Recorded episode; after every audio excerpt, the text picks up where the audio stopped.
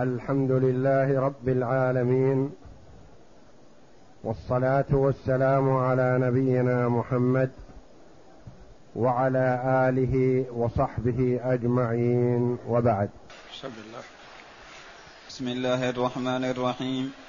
قال المؤلف رحمه الله تعالى فصل فإن اشترى من يعتق على نفسه ولا رب ولا ربح في المال لم يعتق. وإن ظهر فيه ربح وقلنا لا يملك العامل إلا بالقسمة لم يعتق أيضا. وإن قلنا يملكه بالظهور عتق عليه قدر حصته منه وسرى إلى باقيه إن كان موسرا وغرم قيمته. وإن كان معسرا لم يعتق عليه إلا ما ملك. وقال أبو بكر لا يعتق بحال لأنه لم يتم ملكه في الربح لكونه وقاية لرأس المال.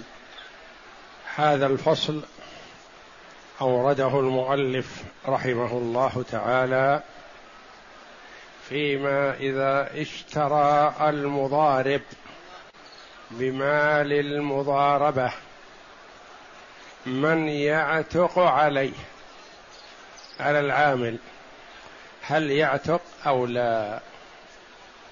من المعلوم أن المرأة إذا اشترى أحد والديه وإن عليا أو احدا من أبن من أولاده وإن نزلوا أو ذي رحم محرم عليه فإنه يعتق عليه بمجرد الشراء لأنه ما يصح أن يملك المسلم أخته ولا يملك عمته ولا يملك بنته ولا يملك أمه ولا يملك أخاه ولا أباه ولا ابنه.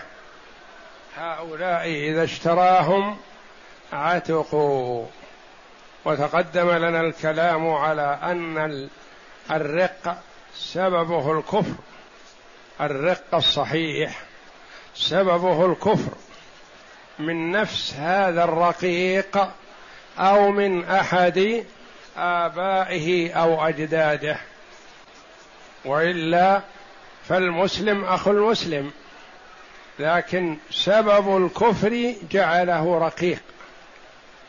فمثلا إذا قاتل المسلمون الكفار وغنموا منهم الأموال والأنفس والذراري والنساء يكون ارقا للمسلمين. والإمام يقسمهم على الغازين. فمن كان غازيا له من هؤلاء نصيب.